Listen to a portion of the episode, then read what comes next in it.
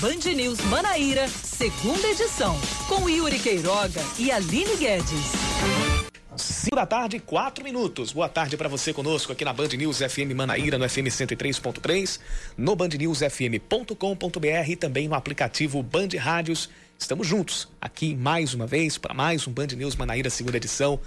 Eu, Yuri Queiroga, você do outro lado do rádio e ela, Aline Guedes. Tudo bem, Aline? Boa tarde para você. Ótimo, tudo ótimo. Yuri Queiroga, tudo ótimo. Vamos seguindo com a segunda edição. Boa tarde para você, boa tarde para os nossos ouvintes. Até às seis da noite trazemos aqui as principais notícias desta quinta-feira. Como a semana passou rápido, essa né? Essa passou, essa passou rápido. 16 de julho de 2020. Vamos embora.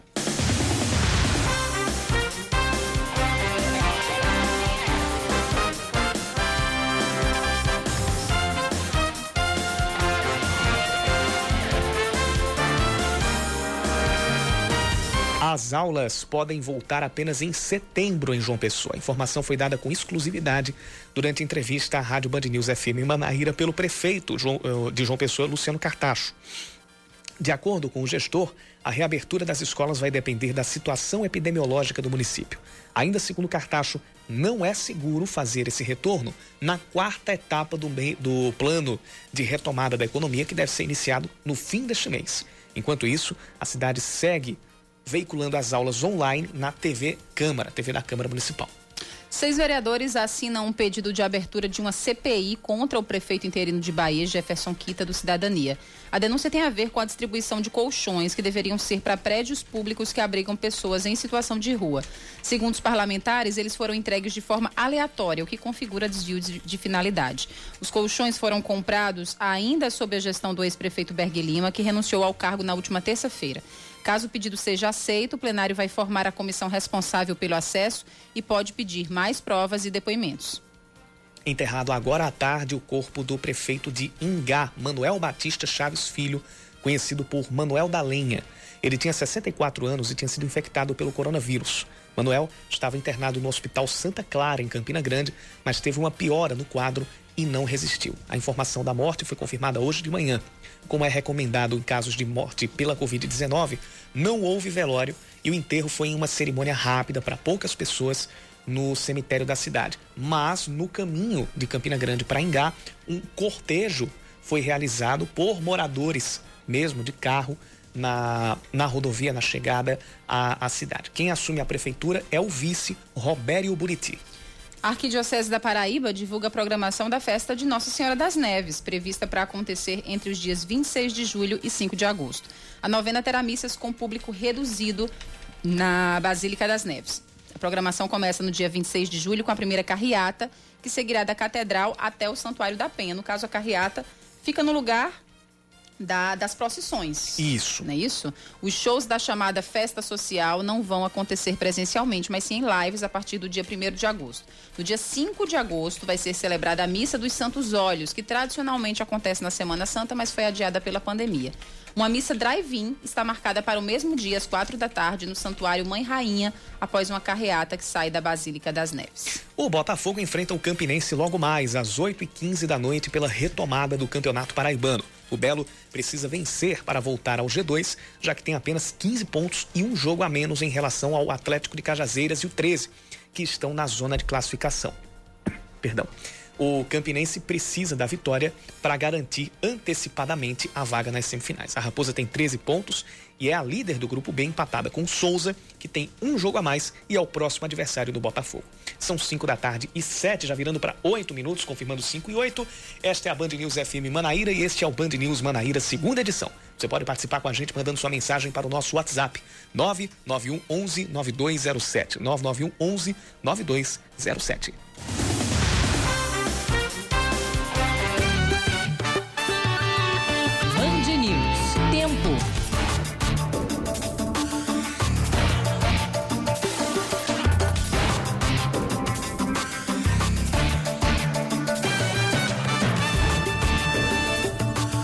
Aline falou comigo, rapaz, será que vai chover? Porque... Foi quando sentei aqui, porque olha, hoje o dia amanheceu chovendo, Yuri. Aí depois à tarde abriu um sol maravilhoso. Quando eu sentei aqui, vi essas nuvens. Tá aquele tempo típico de João Pessoa, né? Hum, é verdade. Bipolar. temos nuvens bem carregadas aqui ao sul da cidade. E também olhando ali para a direção da orla, a gente também vê umas formações um pouquinho mais pesadas, o que reforça a previsão de pancadas de chuva e o que reforça o alerta amarelo do Instituto Nacional de Meteorologia. Até às 11h59 da noite, mais conhecido como um minuto para meia-noite, a gente tem alerta de chuvas de 20 a 30 milímetros por hora ou 50 milímetros no acumulado. Baixo, baixo risco de deslizamentos de terra e alagamentos também. Temperatura no momento baixou está na casa dos 25 graus. A mínima hoje deve ser de 22 e a máxima passou, é, não passou dos 28 graus. Campina Grande também segue com a quinta-feira parcialmente nublada. Tempo friozinho nesse final de tarde, 22 graus. Pela manhã, não. Atingiu os 26, mas deve cair, deve chegar aos 17 graus durante a noite. Há sim possibilidade, boa probabilidade de chuva em Campina Grande hoje à noite.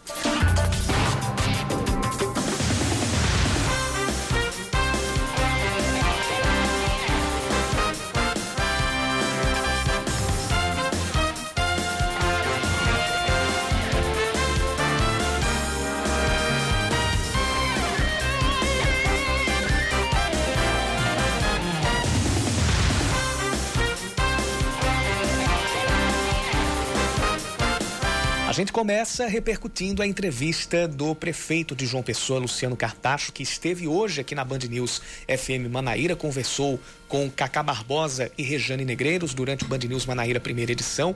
E, segundo ele, a volta das aulas presenciais aqui na capital só deve acontecer a partir de setembro. As informações você acompanha na reportagem do Oscar Neto. Quatro meses após a paralisação por causa da pandemia do coronavírus, as aulas presenciais na rede municipal de ensino de João Pessoa devem voltar a partir do mês de setembro. Em entrevista à Band News FM João Pessoa, o prefeito Luciano Cartacho ressaltou que o retorno ainda vai depender da situação epidemiológica no município. A gente não tem ainda garantia, ainda não tem segurança é, do ponto de vista sanitário para retornar com as aulas. Acho que nenhuma capital do Brasil vai retornar às aulas em agosto.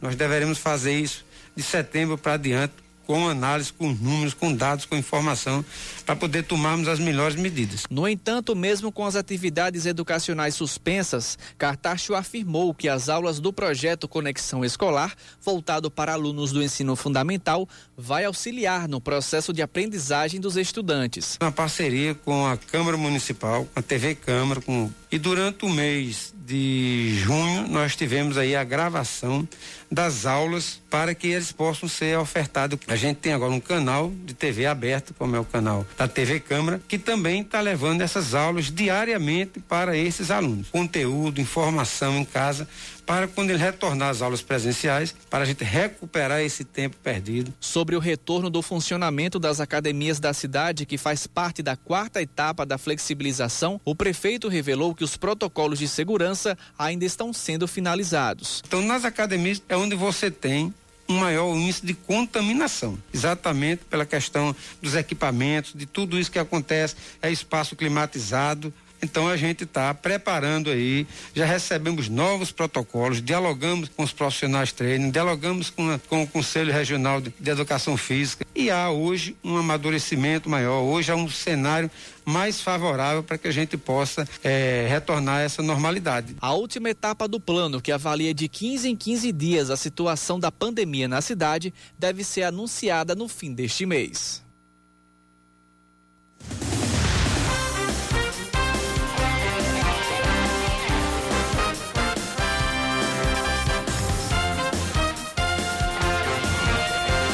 Deste mês, o eleitor pessoense vai conhecer o candidato que terá o apoio do prefeito Luciano Cartacho. Em entrevista à Rádio Band News FM, o gestor afirmou que não haverá surpresas. O escolhido vai ser um dos quatro secretários municipais que se afastaram dos cargos durante a pré-campanha. Já, já existem esses nomes. Daniela Bandeira, que era secretária do Planejamento, Diego Tavares, ex-secretário de Desenvolvimento Social, Edilma Freire da Educação e Socorro Gadelha da Habitação. E cada um dos quatro nomes tem um perfil diferente, atua numa área diferente, um atua no planejamento, outro no social, outro na educação, outro na assistência social. Então a gente está fazendo essa leitura, essa avaliação para ver qual é o nome que vai se adequar mais aos desafios que a cidade vai enfrentar nos próximos quatro anos. Por enquanto, o PV, partido de Luciano Cartacho, já fechou aliança com outras três legendas. O gestor falou sobre uma possível formação de chapa com o Cidadania, partido do governador João Azevedo. Até então, os dois gestores são adversários políticos. Mas, segundo Cartacho, para compor, compor perdão, essa aliança será analisado um critério: a garantia da continuidade do modelo da gestão. Existe, existe o diálogo com cidadania, como existe o diálogo com outros partidos. Qual é a nossa, a nossa base de diálogo? É exatamente isso aqui, manter o equilíbrio fiscal que a gente tem hoje na prefeitura de uma pessoa, uma gestão que mostrou que sabe superar crises, que está organizada para isso. Nós não podemos desestruturar esse modelo, porque quem vai sofrer com isso é a população. Atualmente na capital temos pelo menos 14 pré-candidatos. Para o prefeito, até as convenções, esse número deve ser reduzido a menos da metade. Partidos aliados, como PSDB e PSC, já romperam politicamente com o gestor. Segundo ele, é normal uma sigla desejar lançar uma candidatura, uma candidatura própria, mas segundo Cartacho, o que não pode faltar nos debates é a coerência. O que não pode é você passar quatro anos, oito anos dentro de uma gestão. E se você quer sair para lançar um, um, nome, eu respeito, isso faz parte da democracia. Agora, você não pode passar quatro, oito anos dentro de uma gestão, o tempo todo elogiando, falando bem da gestão, dizendo que é uma grande gestão. Quando chega perto da eleição, no meio de uma pandemia, no meio de uma crise, você sai e passa a fazer a crítica no outro dia sair para lançar o nome, eu acho que é legítimo. Mas você não pode dizer tudo que você vinha dizendo ao longo de quatro anos. Durante essa pré-campanha, Daniela Bandeira tem dito que o novo normal na política vai ditar o ritmo das eleições. Já Diego Tavares lançou uma plataforma de diálogos, o Cuidando da Nossa Cidade. Edilma Freire aposta na novidade do nome dela para a disputa eleitoral e Socorro Gadelha se sustenta na bagagem técnica para desempenhar a função de gestora.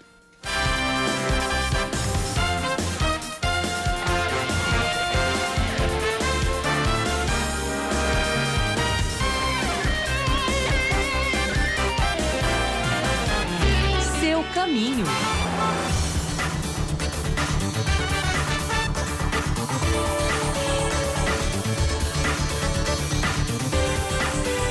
Olha, a CEMOB está informando que tem um acidente na Avenida Josefa Taveira, perto do Armazém Paraíba, lá em Mangabeira, no sentido centro.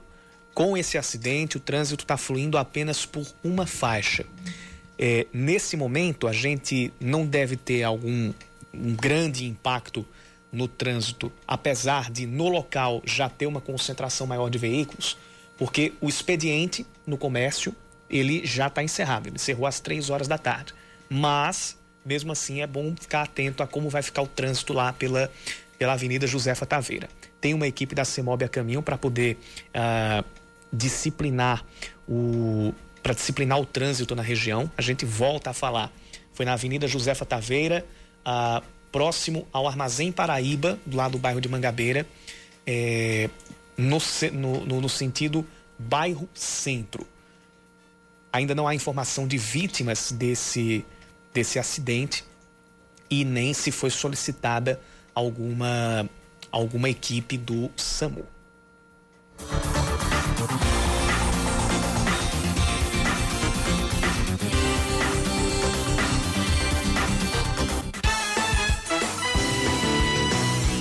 Política, com Rejane Negreiros.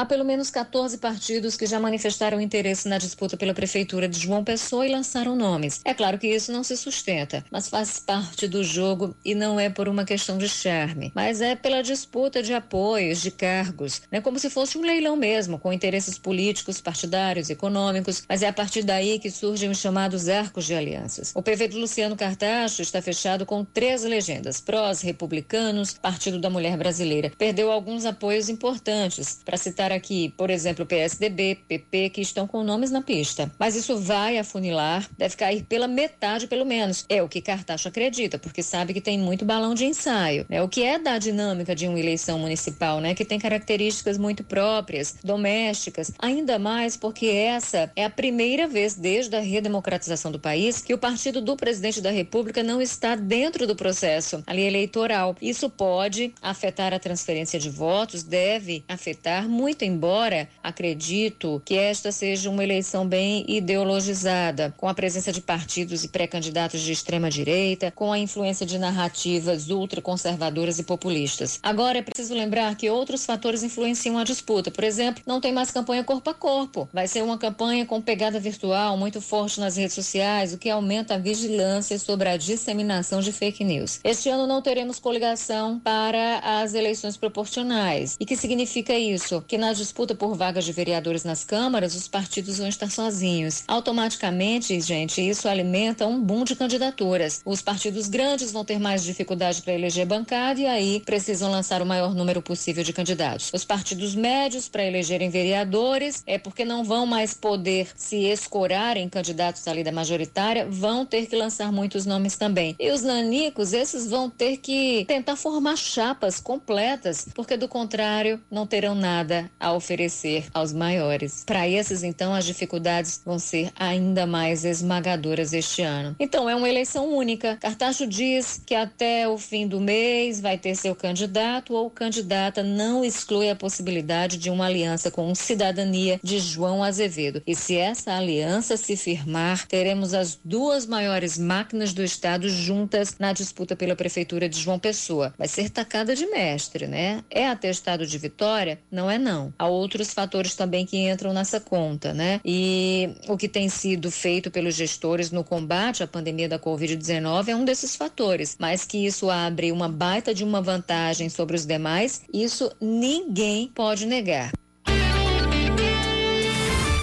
Você está ouvindo Band News Manaíra, segunda edição.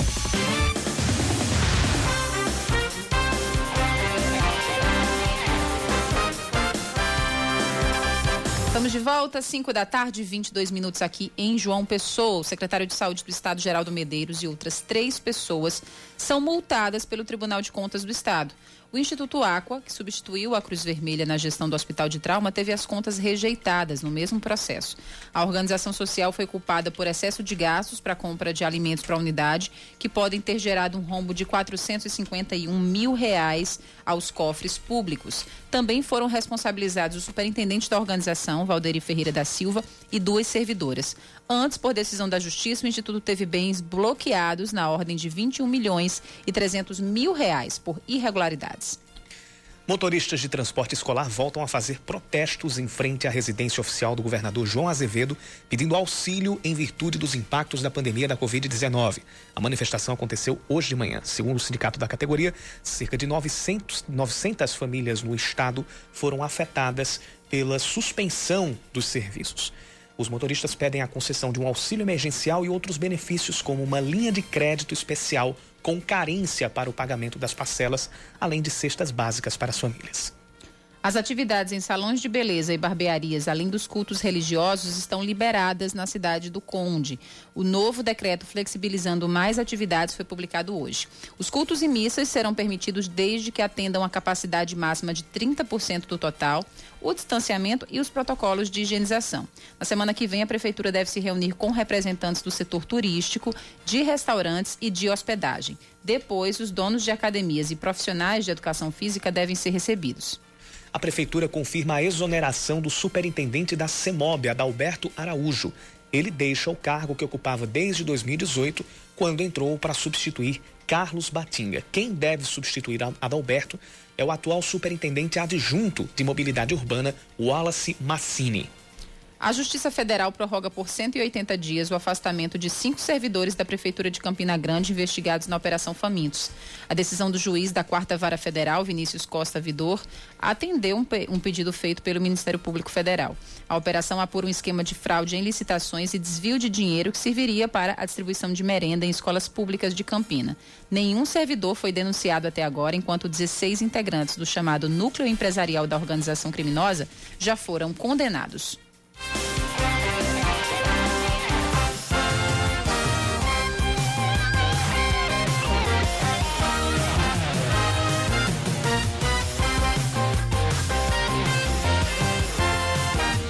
Pouco mais cedo do que o normal, a Secretaria de Saúde do Estado divulga os a atualização dos dados da Covid-19 aqui na Paraíba.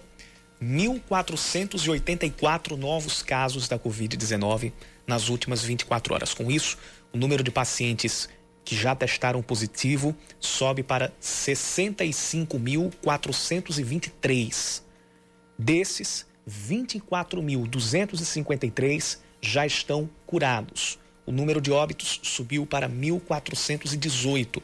Foram 35 óbitos 35 mortes confirmadas de ontem para hoje, sendo oito delas realmente ocorridas nas últimas 24 horas e as outras 27 registradas em outras datas, porém com o resultado dos exames sendo divulgado de ontem para hoje. Número de testes já realizados entre testes rápidos e PCR em todo o estado foram 193.094 testes. Ocupação de leitos de UTI está em 52% em todo o estado. Aqui na região metropolitana, o índice é de 59%. Em Campina Grande, 47%. E no sertão do estado, 56%. Os números aqui nas principais cidades, a gente começa pela região metropolitana de João Pessoa. João Pessoa chega a 17.407 casos. Cidade de Cabedelo está com o quarto maior número de casos aqui na, aqui na Paraíba, tem 2.096. Santa Rita, que também tem é, um, alto, um alto registro, um alto índice de casos, tem 1.715. E a cidade de Bahia tem 1.130 casos. O Conde tem 556 registros. A cidade de Lucena tem 242 Cruz do Espírito Santo, que também fica perto aqui de João Pessoa, fica na região metropolitana, geograficamente falando, tem 244 casos confirmados. Campina Grande aparece com 8.674 casos. A cidade de Patos, no Sertão, tem 2.109. Outras cidades com um, uma alta, um alto número de pacientes ou um alto número de casos confirmados são Mamanguape, que tem 1.733 casos, Pedras de Fogo, aqui na Mata Sul, na divisa com Pernambuco, que tem 1.117. A, a cidade de Alhandra, Alhandra não, Caporã, aqui no litoral sul, que tem 840 casos. É, Alhandra tem 465 cidades próximas, é, Alhandra, Caporã e Pitimbu. Cidade de Pitimbu aparece com 549. Lá no sertão do estado, a gente também tem a cidade de, de Cajazeiras, com 928 casos. São Bento está aparecendo com 863 e a cidade de Souza com 837 são as cidades com maior número de casos na, no sertão do estado. E aqui no Agreste Brejo a gente tem o destaque de Guarabira, o destaque negativo né, de Guarabira, que tem 2.858 casos e é a terceira cidade na Paraíba com o maior número de casos do coronavírus.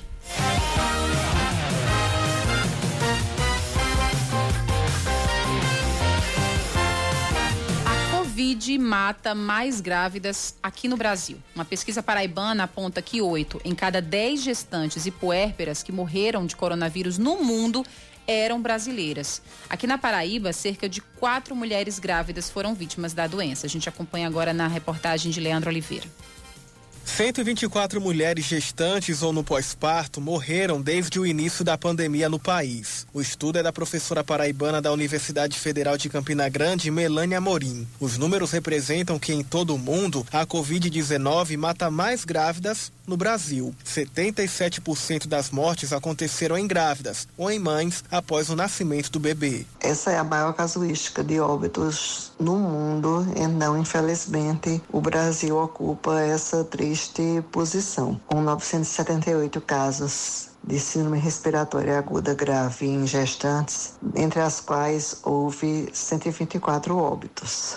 Em resumo, oito em cada dez gestantes e puérperas foram vítimas da doença. Na Paraíba, cerca de quatro mulheres perderam a vida, três delas em João Pessoa e outra em Santa Rita. Os dados são da Secretaria de Saúde do Estado. De acordo com a obstetra Melânia Morim, o risco de morte pode ter uma relação a uma desordem nas defesas do organismo causada por alterações genéticas durante a maternidade, além de fatores de risco. Que há uma associação com algumas comorbidades, principalmente doenças cardiovasculares, obesidade diabetes. Nas doenças cardiovasculares fica difícil, aliás, não é possível separar hipertensão, pré-eclâmpsia, das doenças cardíacas em si, porque é muito provável. Mas, segundo a médica, o que aumenta esse risco e complica a saúde das grávidas é a falta de política pública eficaz no país. Se houvesse uma maior assistência ambulatorial na hora da internação, muitas mortes poderiam ser evitadas.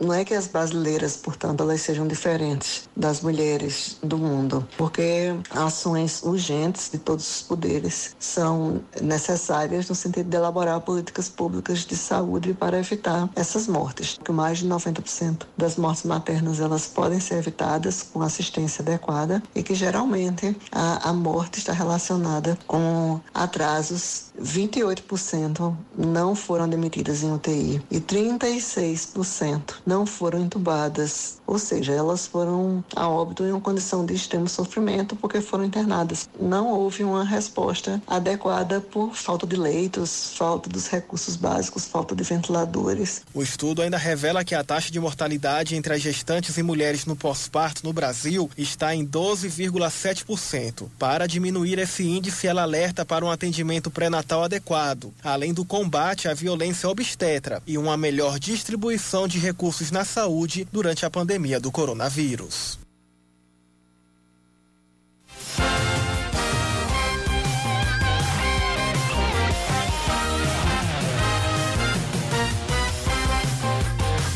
A gente muda de assunto agora, porque a gente agora a gente vai falar de uma denúncia feita por alguns moradores da, da área do Cabo Branco do surgimento de um rastro de pedras na praia, na areia da praia. Segundo, a segundo os moradores, isso tem a ver com uma intervenção mal feita na obra de contenção da barreira do Cabo Branco. Isso também foi atestado por um especialista. A Prefeitura de João Pessoa nega que uma coisa tenha a ver com a outra. O Leandro Oliveira explica melhor essa história. Quase toda a faixa de areia em um trecho na Orla do Cabo Branco, em João Pessoa, está tomada por pedras. Fica difícil até caminhar no local, o que causou preocupação no professor de engenharia da Universidade Federal da Paraíba, Francisco Sarmento. Foi ele quem divulgou o caso que chamou a atenção de quem foi ao local no último fim de semana. Ele aponta como causa uma obra da prefeitura para a proteção da barreira do Cabo Branco, ponto turístico da cidade. Aqui essa mesma obra interrompeu o fluxo sedimentos, o fluxo que é natural de toda praia equilibrada, onde a areia é retirada pela corrente paralela à linha de costa e essa mesma corrente traz também areia e repõe, mantendo o equilíbrio de toda praia. Isso é um processo natural. Agora, o que está acontecendo lá? Com essa implantação de obra, esse fluxo de areia que chegava para repor a areia que é carreada, ele foi interrompido e, consequentemente, a rocha que compõe o substrato da praia do Cabo Branco, ela está sendo exposta, ou seja, está virando uma praia absolutamente rochosa. Porém, segundo o coordenador da Defesa Civil de João Pessoa, Noé Estrela, as rochas e pedras são sedimentares, existentes há muito tempo no mar. São seixos que faz parte, inclusive, do cenário local local, né? Então, nem foi transportada lá da barreira, tampouco está alterando o cenário local, ou, ou mesmo está alterando a, o deslocamento de sedimentos, porque pelo contrário, o enrocamento ele foi feito exatamente para dar essa proteção à barreira. E os sedimentos que as ondas traz já são, já são depositados lá porque quebra a energia da onda e deixam depositados lá no pé da própria barreira, não desloca para ponto nenhum. O prefeito Luciano Cartacho disse que deve acionar a empresa responsável pela obra para ajustar os gabiões, estruturas de fios de aço armadas para estabilizar as encostas. Não tem nenhuma relação com a barreira do cabelo. Nós já solicitamos à Secretaria de Infraestrutura, já notificou a empresa que fez a calçadinha da obra para que reponha essas pedras que são dos gabiões de proteção à calçadinha. Apesar da justificativa da prefeitura para o especialista Francisco Sarmento, a faixa marítima da capital pode sofrer danos de grandes proporções. Seus filhos, com Roseli Saião e Thaís Dias. Oferecimento Cultura Inglesa. Uma escolha para toda a vida.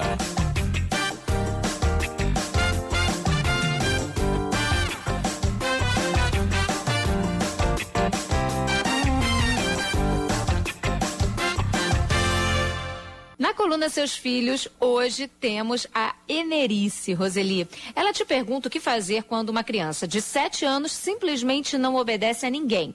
Ela, que é avó do menino, disse que às vezes apela para as palmadas, mas que se arrepende logo depois e te pergunta o que fazer nessa situação. Bom, a primeira coisa a fazer, Enerice, é parar de dar palmada.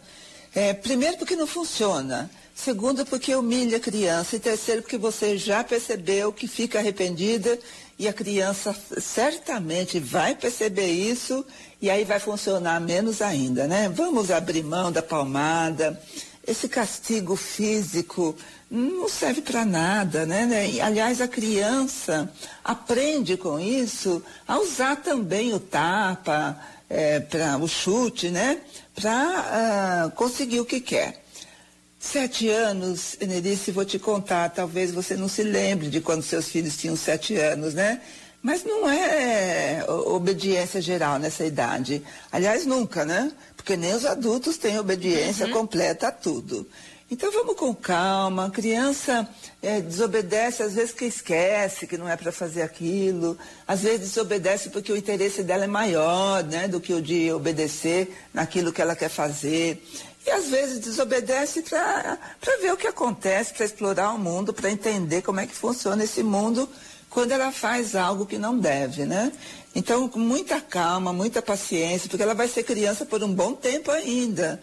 E olha, desobedecer deveria ser prerrogativa dos filhos, dos netos e das crianças em geral, né? Para saber como é que o mundo funciona. É só na vida adulta que é importante saber o que ah, os princípios aos quais a gente deve obedecer. Isso é importante, mas quando eu olho o mundo adulto, eu fico pensando que exemplo que nós temos dado às nossas crianças, né? Porque a gente não obedece muito os nossos princípios, não. E se você tá aí doido para tirar uma dúvida, para participar com a gente, já sabe, é simples e fácil. Anote o e-mail seusfilhos@bandnewsfm.com.br, seusfilhos@bandnewsfm.com.br www.cultura.com.br. Seu caminho. Trânsito fluindo bem lá pelos acessos ao bairro do Altiplano e também em outros pontos aqui da cidade de João Pessoa. A gente tem a Avenida Pedro II. Aliás, trânsito está fluindo bem só ali pelo bairro do Altiplano, pelo menos nas informações da CEMOB. A gente tem a Avenida Pedro II. Olha ela de volta! O rush da Pedro II. Não comemore não, Yuri. Vai parecer falta de respeito com os nossos ouvintes que estão encarando o rush da Pedro II. É, é, é faz tanto tempo, é né? ironia, ironia Moldion. Eu sei, Yuri. É porque faz tanto tempo que faz a gente lembrar do, do velho normal, né? ah, é, essa, essa eu não tenho muita Mas em que ponto não. da Dom Pedro II? Naquele velho, aquele, aquele cruzamento com a Rui Barbosa, onde sempre tem, onde sempre tem engarrafamento. E eu vou pegar esse corredor daqui a pouco, então. Oi, Yuri. Então, realmente, não, não, não era deboche de fato, né? É ironia. é a risadinha da preocupação. É famosa, é, fazendo o jogo do é contente. É o, é o rir de nervoso. Pois é. Pois é, trânsito intenso e lento lá na Pedro II, chegando até a Avenida Rui Barbosa. A gente também tem trânsito mais carregado nos acessos aos bairros do Geisel e do José Américo. lá no viaduto do Cristo. Quem está passando ali por cima da BR ainda pega trânsito bom, mas quem já pega as alças de acesso também ali para o bairro de Mangabeira pega trânsito bem pesado, aquele rush voltando aos poucos nos principais corredores, aquele rush que muita gente não gosta, porque perde tempo, se atrasa, tal. Mas é isso, paciência é o que nós podemos ter. Você está ouvindo Band News Manaíra, segunda edição.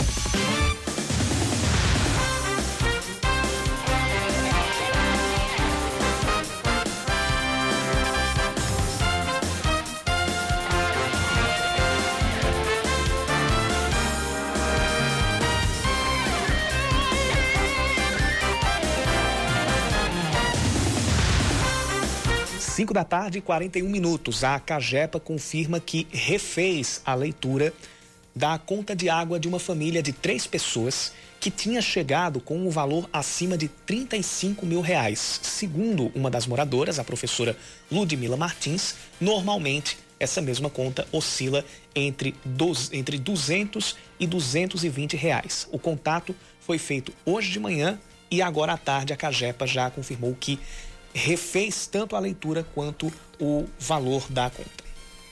A UFPB divulga a lista dos candidatos classificados na chamada regular da segunda edição do Sistema de Seleção Unificado, SISU. Segundo a Pró-Reitoria de Graduação da Universidade, o prazo para a pré-matrícula vale até amanhã, às 5 da tarde. O candidato selecionado vai receber via e-mail um código de acesso ao sistema da UFPB para efetuar a matrícula.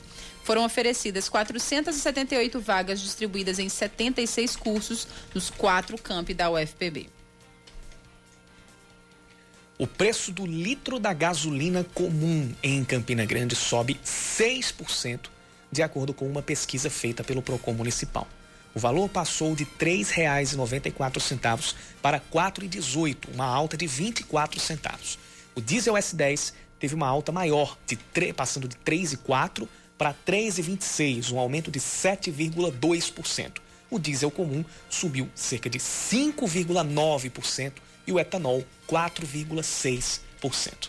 71% dos brasileiros seguem cortando gastos durante a pandemia do coronavírus, segundo o levantamento do Instituto FSB Pesquisa, encomendada pela Confederação Nacional da Indústria. No levantamento anterior, feito em maio, esse número era um pouco mais alto, 74%.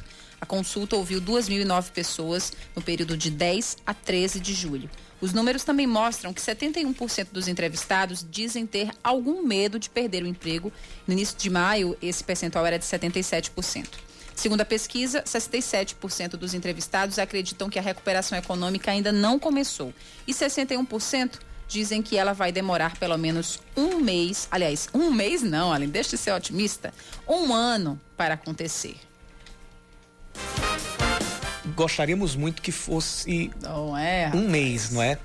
é, é para essa recuperação. Mas.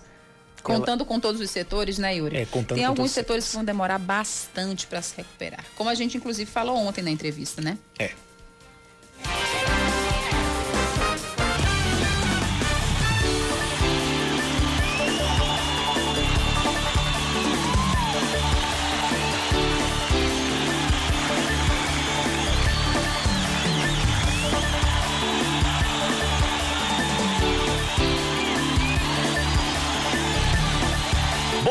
Hoje é dia de volta do Campeonato Paraibano. O governo do estado tinha decretado o.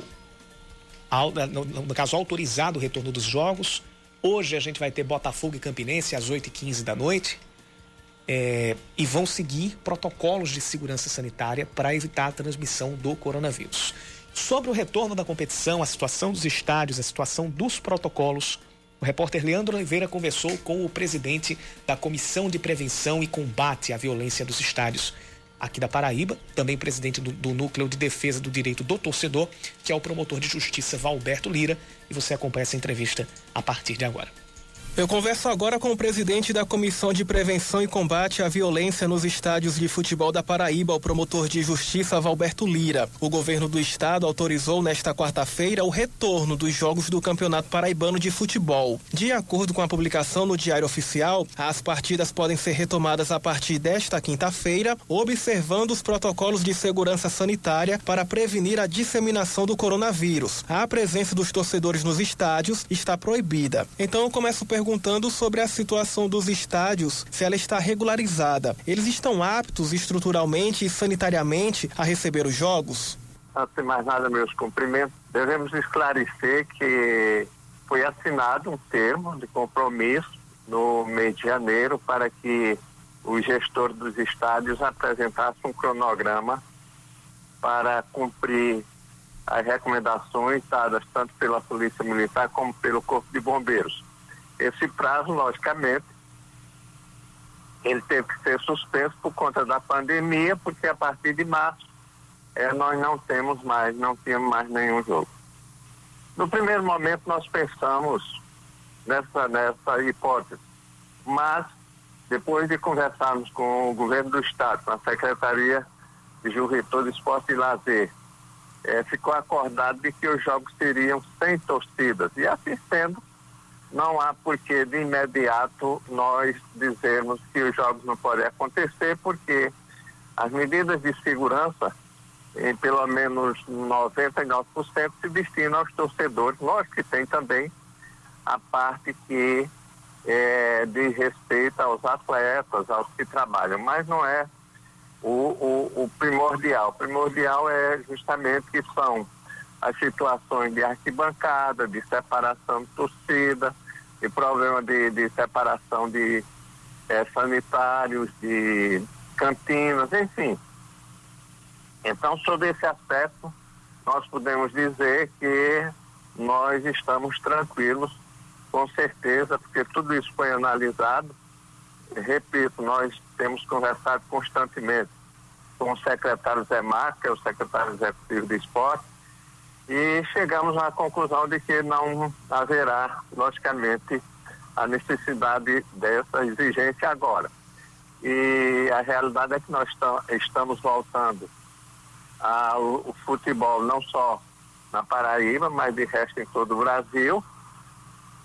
Uns, uns estados primeiro, outros depois. Tivemos a, a, a situação é, diferente em Santa Catarina, mas eu quero ressaltar também que nós estamos acompanhando, porque eu coordeno também a Comissão Nacional, e nós tivemos uma videoconferência recentemente e vimos da necessidade, logicamente, de ter esse acompanhamento. Só no que diz respeito às barreiras sanitárias, vamos denominar assim, e justamente deverão ser cumpridas à risca dentro do protocolo que foi homologado pelo, pelas autoridades de saúde pública.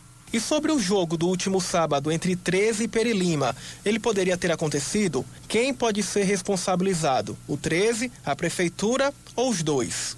Olha, Campina Grande estava naquele momento sob a égide de um decreto de sua excelência o prefeito de Campina Grande, Romero Rodrigues, que não permitia a realização de jogos. Então, quando nós tomamos conhecimento, indagamos no primeiro momento, e foi nos dado uma explicação que simplesmente ela é inaceitável, de que haveria um memorando do secretário de saúde do município autorizando a realização é, do jogo. Ora, nós temos um decreto assinado pelo prefeito, um memorando de um secretário, nem do próprio prefeito mesmo, se isso viesse a ocorrer, poderia, logicamente, tornar-se efeito o, o que está posto no decreto. Por conta disso, nós instauramos um procedimento, estamos requisitando, logicamente, uma série de documentos à Prefeitura, à Secretaria Municipal de Saúde de, de Campina Grande. É, estamos amealhando todas as notícias que saíram nos blogs, nos sites, é, de respeito ao isolamento, quando existe um protocolo apresentado pela própria federação, dizendo que não não pode haver entrevista. Da, da, nós temos postos dos de dirigentes do 13 é, dando entrevista, nós temos de foto de atleta dando entrevista, então de respeito total. Eu acredito que isso é um assinte à sociedade e por conta disso é que nós estamos colhendo esses documentos e, logicamente, em vindo se caracterizar, não vou fazer juízo de valores agora porque não analisei ainda todos os documentos, e vindo a, a caracterizar, logicamente, a responsabilidade, nós enviaremos tanto para a área criminal como para a área civil, para que quem for é, responsável por essas infrações que re, re, re, respondam como determina a lei. E qual a avaliação o senhor faz dos protocolos enviados pela Federação Paraibana de Futebol e seguidos pelos clubes? Olha, o protocolo em si, logicamente, ele é uma repetição do que foi feito pela CBS. As federações estão, logicamente, é, repetindo isso até assim, que até o que foi apresentado, é, aqui existe ainda um, um umas situações que não se referem a Paraíba especificamente, no seu todo é algo que merece e já foi aprovado pelas, pelas autoridades sanitárias, a autoridade da área de saúde. O que nós vamos ficar vigilantes e por conta disso estamos buscando, eu estou fazendo um pedido formal ao Coronel Araújo, o comandante-geral do Corpo de Bombeiros Militar, para que o Corpo de Bombeiros, através dos seus integrantes, já que eles estão presentes nos estádios mesmo sem a presença de torcida, e tem uma expertise nesse sentido, porque o Corpo de Bombeiros é quem tem, vem nessa luta contra a pandemia, realizando testes em, nos,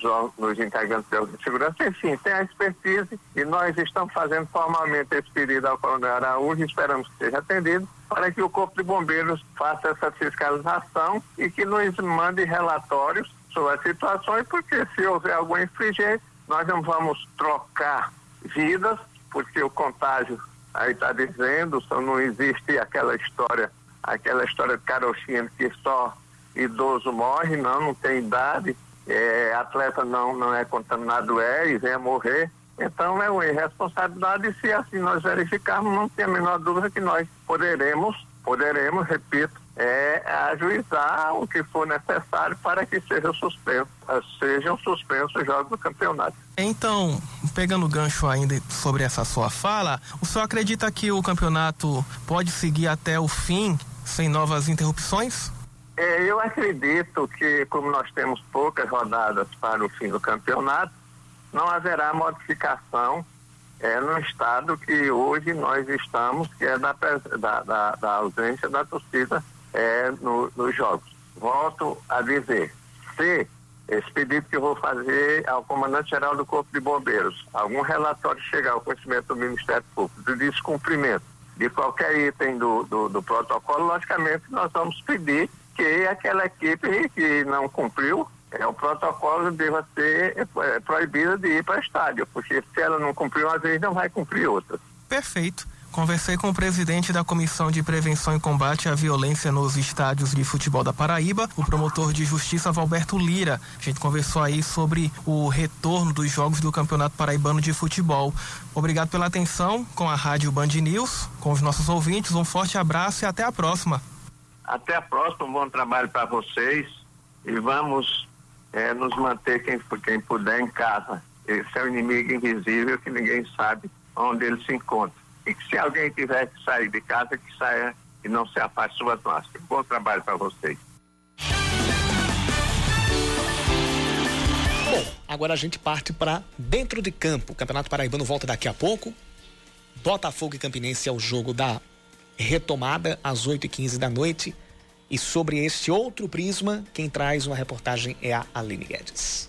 Depois de um hiato de 120 dias, o futebol na Paraíba vai ser retomado justamente com o chamado Clássico Emoção. Botafogo e Campinense se enfrentam nesta quinta-feira no estádio Almeidão, em João Pessoa, às 8h15 da noite. O lateral esquerdo do Campinense, Matheus Camargo, pondera que a volta aos gramados não vai ser da mesma forma. Ele e os outros atletas devem sentir a forma física depois de tanto tempo parados. Às vezes a gente em casa acaba treinando, acaba tendo aquele contato na parte física, mas não tem o contato com a bola, o contato de jogo, o contato de campo. Então isso perde um pouco, perde o ritmo de jogo, perde o ritmo de trabalho, de pegada. Isso vai demorar um pouco para se, se pegar esse entrosamento. Já para o presidente do Botafogo da Paraíba, Sérgio Meira, a expectativa é positiva. O grupo está motivado e vamos torcer para que dê tudo certo. A torcida não vai, não vai estar presente, mas nós vamos inclusive transmitir em plataforma do Belo Play, é uma coisa nova que nós estamos fazendo, inovando. Pois é, os torcedores terão que pagar para acompanhar a partida pela internet. Sérgio disse que o Botafogo acompanha a tendência de apostar nas transmissões online para minimizar o impacto da perda na arrecadação. Você sabe a dificuldade que está o futebol como um todo e a gente precisa ter receitas para fazer frente a essas despesas que nós estamos enfrentando nesse dia a dia. Ocupando a terceira posição do Grupo A com 15 pontos,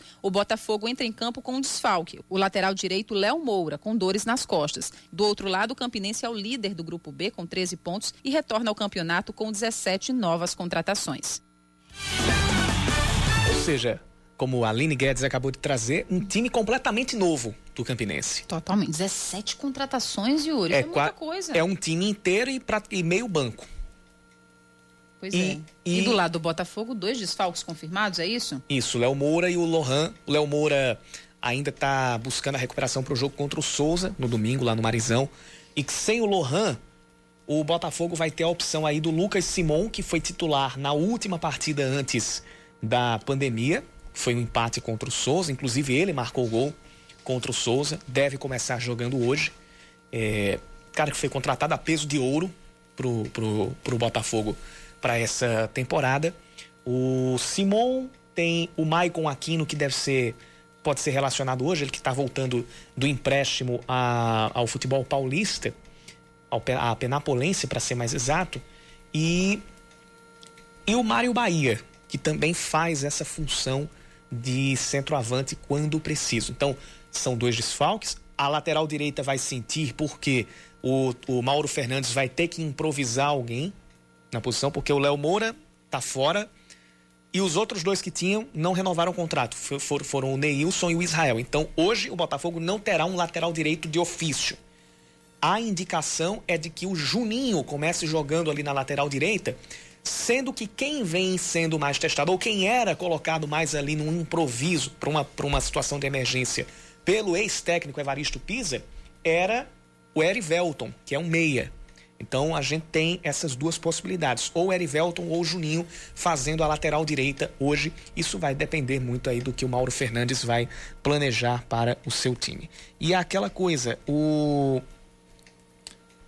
sobre, sobre o que o Campinense uh, vai, vai colocar em campo vai depender, assim, muito do que o Hélio Cabral teve acompanhando junto aos, aos ex-técnico e auxiliar, o Evandro Guimarães e o João Paulo. Vai ser uma missão muito mais difícil para o Hélio Cabral escalar um time completamente remodelado. O Botafogo teve esse tempo parado? Teve mas ele segurou o elenco. Então, é, é, o Mauro Fernandes, que está chegando agora, ele teve como. Ele vai pegar um, um, time, não vou dizer pronto, mas que já tem uma espinha dorsal, que já se conhece e. E que já tem, já sabe quais são ali os seus pontos fortes, onde explorar o jogo, e ele pode ter dado essa trabalhada nesses, nesses dias que ele teve, já que ele chegou no final de, de junho. A missão é mais difícil para o Campinense. Então, para mim, o Botafogo é favorito hoje. Se o Botafogo vencer, se vencer por três ou mais gols de diferença, ele assume a liderança do grupo. Se vencer por menos de dois gols de diferença, vai para segundo.